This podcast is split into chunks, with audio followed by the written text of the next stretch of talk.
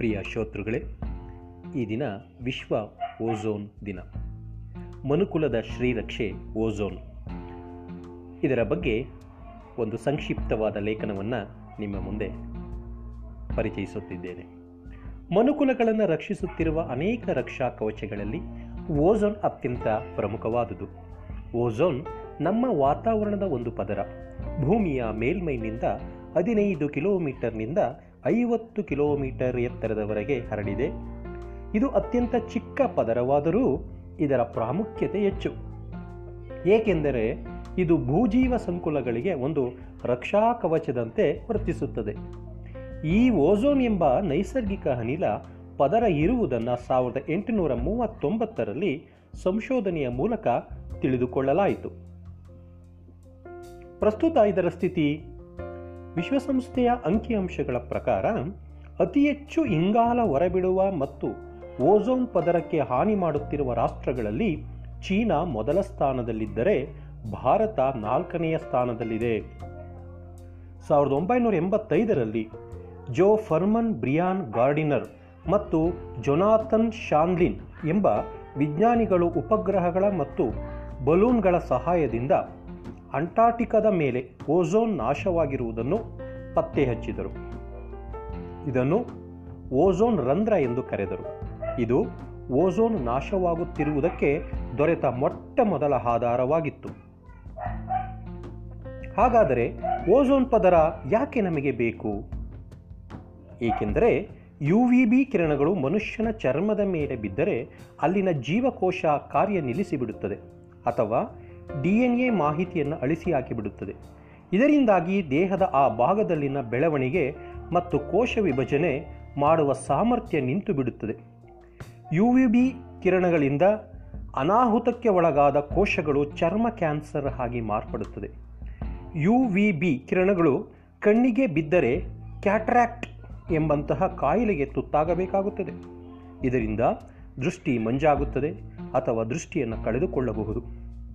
You V B ಕಿರಣಗಳಿಂದ amoeba, euglena ಅಥವಾ ಟೋಪ್ಲ್ಯಾಂಕ್ಟನ್ ಮುಂತಾದ ಏಕಕೋಶ ಜೀವಿಗಳು ಸಾಯುತ್ತವೆ. ಇದರಿಂದಾಗಿ ಇವುಗಳನ್ನೇ ತಿಂದು ಬದುಕುವ ಸಣ್ಣ ಮೀನು ಏಡಿಗಳಿಗೆ ಆಹಾರವಿಲ್ಲವಾಗುತ್ತದೆ. ಇವುಗಳನ್ನು ತಿಂದು ಬದುಕುವ ತಿಮಿಂಗಿಲ ಸಮುದ್ರ ಪಕ್ಷಿ ಪೆಂಗ್ವಿನ್ ಮುಂತಾದವುಗಳು ಸಾಯುತ್ತವೆ. ಹೀಗೆ ಆಹಾರ ಸರಪಳಿ ಏರುಪೇರಾಗುತ್ತದೆ. ನೇರಳಾತೀತ ಕಿರಣಗಳು ಕೇವಲ ಮಾನವ ಪ್ರಾಣಿಗಳಷ್ಟೇ ಅಲ್ಲ, ಸಸ್ಯ ಸಂಕುಲಕ್ಕೂ ಮಾರಕ. ಸಸ್ಯಗಳ ತೆಳುವಾದ ಭಾಗವಾದ ಎಲೆ, ಹೂ, ಹಣ್ಣುಗಳ ಮೇಲೆ ಬಿದ್ದ ಯು ವಿ ಬಿ ಕಿರಣಗ ಅಲ್ಲಿನ ಡಿ ಎನ್ ಎಗಳನ್ನು ನಾಶ ಮಾಡುತ್ತವೆ. ಅಲ್ಲದೆ, ಆಹಾರ ತಯಾರಿಕಾ ಕ್ರಿಯೆಗಳನ್ನು ನಾಶ ಮಾಡುತ್ತದೆ. ಇದರಿಂದ ಬೆಳವಣಿಗೆಯಾಗದೆ ಗಿಡಗಳು ಸಾಯುತ್ತವೆ. ಭೂಮಿಯ ಫಲವತ್ತತೆಗಳು ನಾಶವಾಗಿ, ಕ್ರಮೇಣ ಭೂಮಿ ಬರಡಾಗುತ್ತದೆ. ಹಾಗಾದರೆ ನಾವೇನು ಮಾಡಬಹುದು? ಪ್ರಿಯ ಶ್ರೋತೃಗಳೇ, ಕೈಗಾರಿಕಾ ಘಟಕಗಳಿಂದ ಆಗುತ್ತಿರುವ ವಾಯು ಮಾಲಿನ್ಯಗಳನ್ನು ಕಡಿಮೆ ಮಾಡಬೇಕು. ಇದು ಮೊದಲ ಕೆಲಸ. ಕಡಿಮೆ ಮಾಲಿನ್ಯಕಾರಕ ವಾಹನಗಳನ್ನು ಮತ್ತು ಎಲೆಕ್ಟ್ರಾನಿಕ್, ಎಲೆಕ್ಟ್ರಿಕ್ ವಾಹನಗಳಿಗೆ ಪ್ರೋತ್ಸಾಹ ನೀಡುವುದು, ಹೆಚ್ಚಾಗಿ ಸಾರ್ವಜನಿಕ ಸಾರಿಗೆ ಮತ್ತು ಸಂಚಾರ ವ್ಯವಸ್ಥೆಗಳನ್ನು ಸಮರ್ಪಕವಾಗಿ ಬಳಸಿಕೊಳ್ಳುವುದು, methane, carbon monoxide, chlorine, bromine ಮುಂತಾದ ಅನಿಲಗಳ ಸೋರಿಕೆ ಮತ್ತು ಬಳಲಿ, ಬಳಕೆಯನ್ನು ವೈಜ್ಞಾನಿಕವಾಗಿ ನಿಯಮಗಳ ಮೂಲಕ ಮಿತಿಗೊಳಿಸುವುದು, ರಾಸಾಯನಿಕ ಮತ್ತು ಅಣು ಉತ್ಪಾದನಾ ಕಾರ್ಯ ಕಾರ್ಖಾನೆಗಳನ್ನು ಮಿತಗೊಳಿಸಿ ಮುನ್ನೆಚ್ಚರಿಕೆಗಳನ್ನು ಪಾಲಿಸುವುದು. ಪ್ರತಿ ವರ್ಷ ಸೆಪ್ಟೆಂಬರ್ ಹದಿನಾರರಂದು ವಿಶ್ವ ಓಝೋನ್ ದಿನಾಚರಣೆಯನ್ನು ಆಚರಿಸಲಾಗುತ್ತದೆ.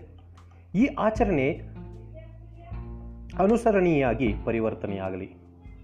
ಇದೆಲ್ಲರೂ ರೂಢಿಸಿಕೊಂಡು ಪ್ರತಿಯೊಬ್ಬ ಪ್ರಜೆಯೂ ಕೂಡ ಪರಿಸರವನ್ನು ರಕ್ಷಿಸಿ, ಅದನ್ನು ಉಳಿಸಿ, ಮುಂದಿನ ತಲೆಮಾರಿಗೆ ಕೊಡುವಂತಹ ಪ್ರಯತ್ನವನ್ನು ಮಾಡೋಣ ಅಂತ ಹೇಳ್ತಾ ವಿಶ್ವ ಓಝೋನ್ ದಿನಾಚರಣೆ ಯಶಸ್ವಿಯಾಗಲಿ ಎಂಬ ಸಂದೇಶವನ್ನು ಸಾರುತ್ತಾ ನನ್ನ ಈ ಒಂದು ಪುಟ್ಟ ಮಾಹಿತಿಯನ್ನು ನಿಮ್ಮ ಜೊತೆ ಹಂಚಿಕೊಂಡಿದ್ದಕ್ಕೆ ಹರ್ಷವನ್ನು ವ್ಯಕ್ತಪಡಿಸುತ್ತಾ ನನ್ನ ಮಾತುಗಳನ್ನು ಮುಗಿಸುತ್ತೇನೆ. ಧನ್ಯವಾದಗಳು.